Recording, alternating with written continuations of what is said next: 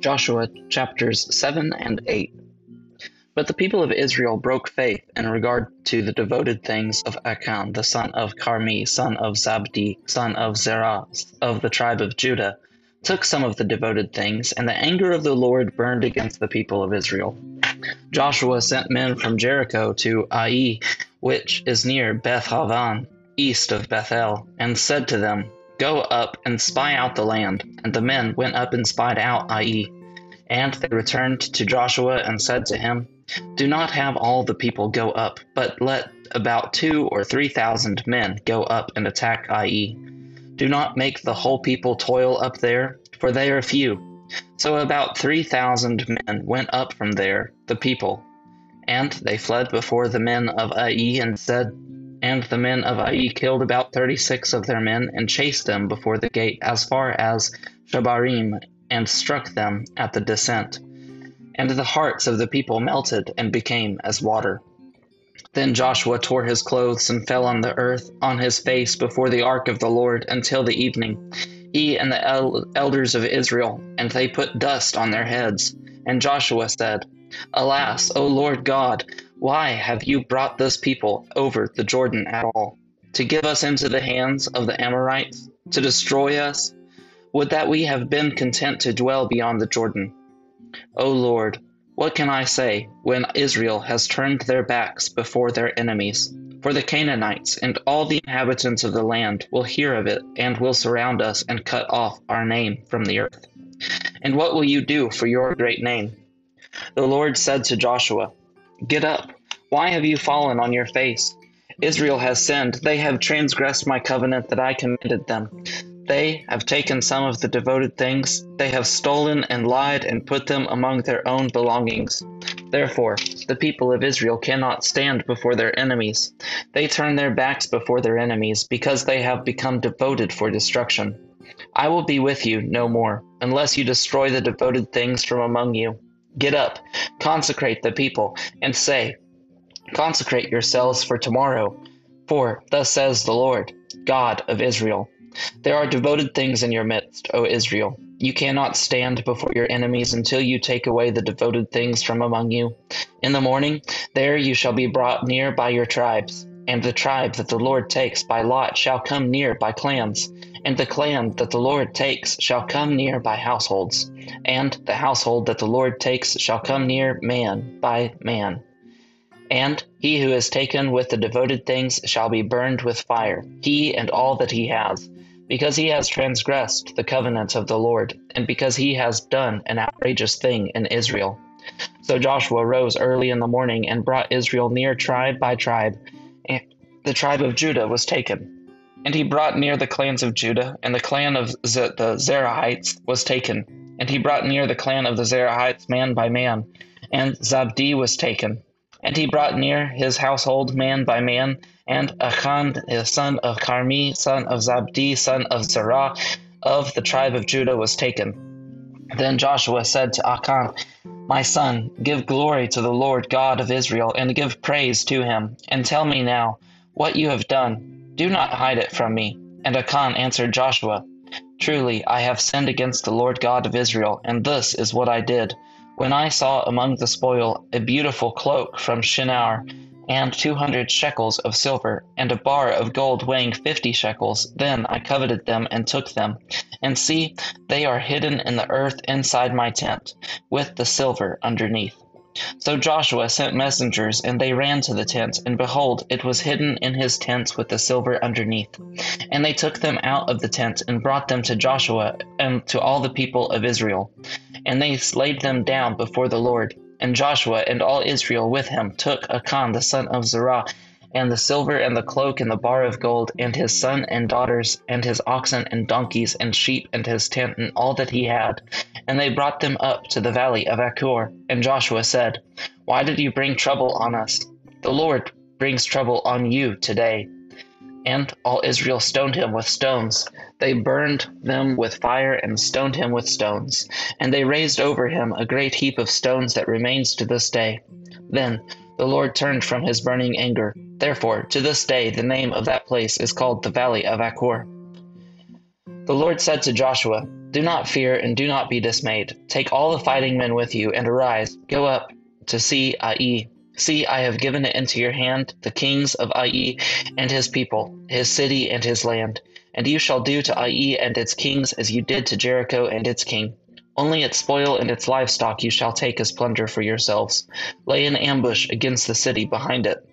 So Joshua and all the fighting men arose to go to Ai, and Joshua chose thirty thousand mighty men of valor and sent them out by night. And he commanded them, Behold, you shall lie in ambush against the city behind it.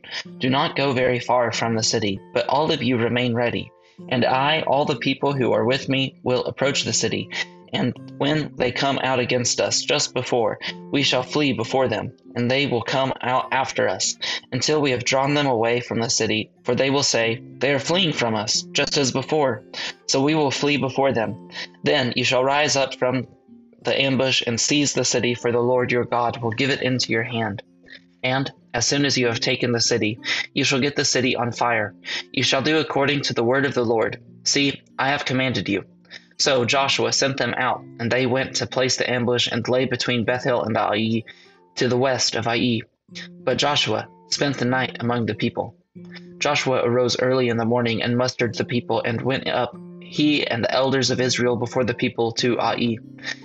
And all the pe- fighting men were with him, went up and drew near before the city and encamped on the north side of Ai, with a ravine between them and Ai.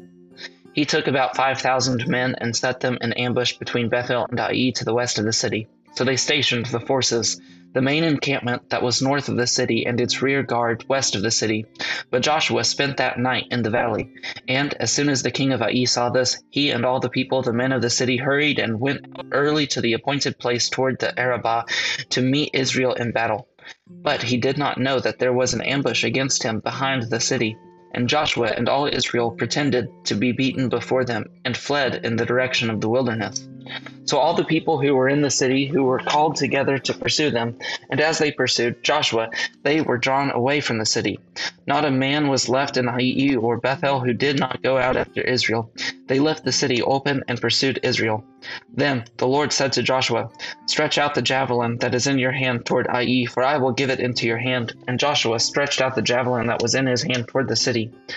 And the men of the ambush rose quickly out of their place, and as soon as he had stretched out his hand, they ran and entered the city and captured it. And they hurried to set the city on fire. So when the men of Ai looked back, behold, the smoke of the city went up to heaven, and they had no power to flee this way or that. For the people who fled to the wilderness turned back against the pursuers. And when Joshua and all Israel saw that the ambush had captured the city, and the smoke of the city went up, then they turned back and struck down the men of Ai. And the others came out from the city against them. So they were in the midst of Israel, some on this side, and some on that side and Israel struck them down, until there was left none that survived or escaped.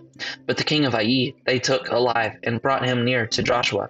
When Israel had finished killing all the inhabitants of Ai in the open wilderness, where they pursued them, and all of them to the very last had fallen by the edge of the sword, all Israel returned to Ai and struck it down with the edge of the sword. And all who fell that day, both men and women, were twelve thousand all the people of Ai.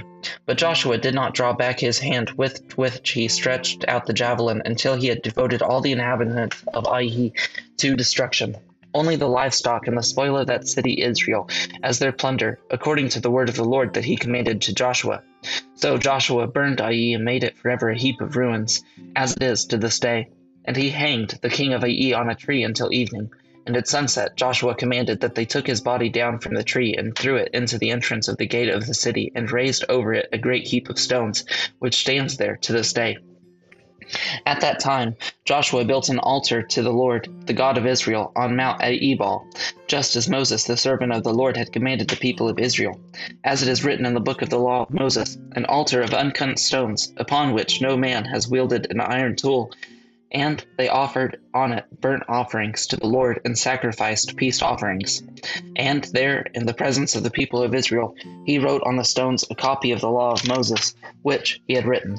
And all Israel sojourner, as well as native born, with their elders and officers and their judges, stood on opposite sides of the ark before the Levitical priest who carried the ark of the covenant of the Lord, half of them in front of Mount Gerizim and half of them in front of Mount Ebal, just as Moses, the servant of the Lord, had commanded at first, to bless the people of Israel.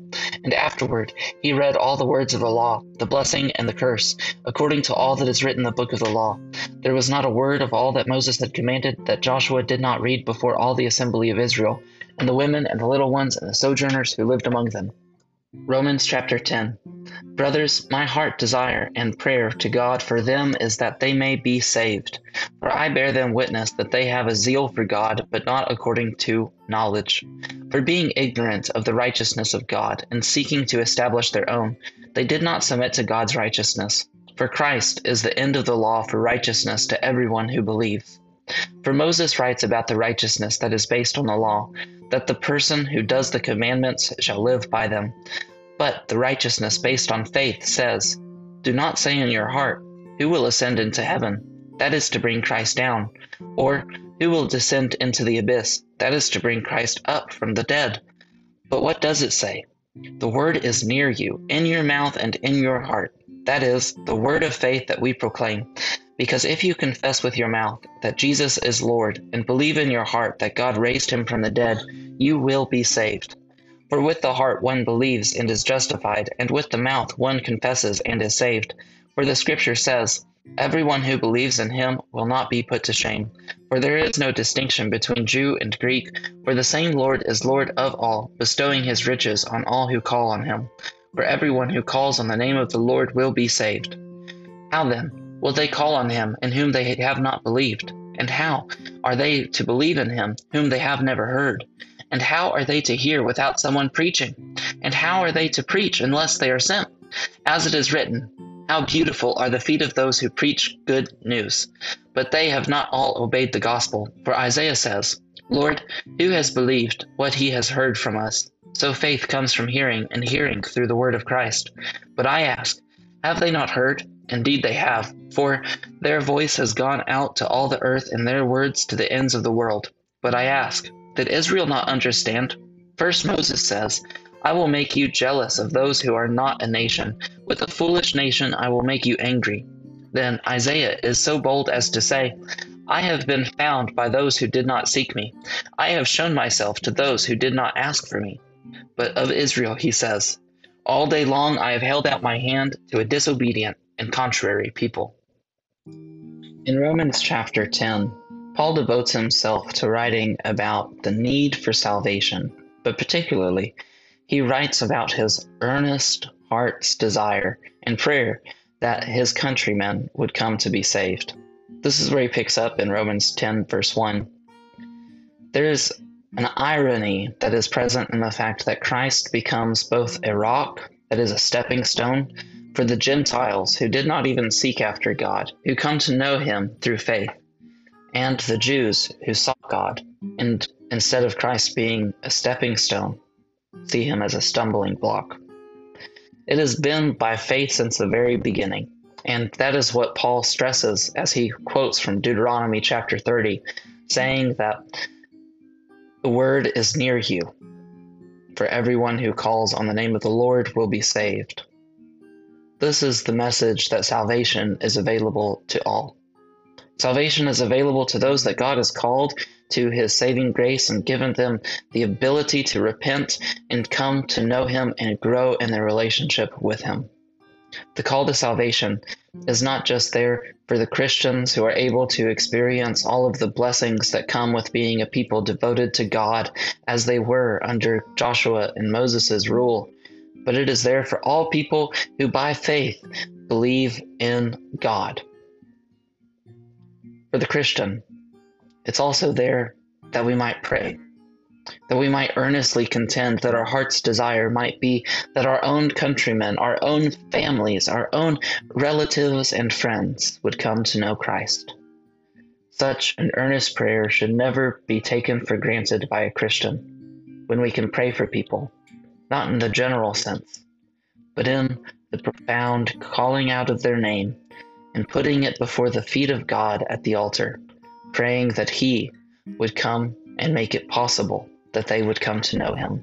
That Christ would continue to be a stepping stone for those who were far off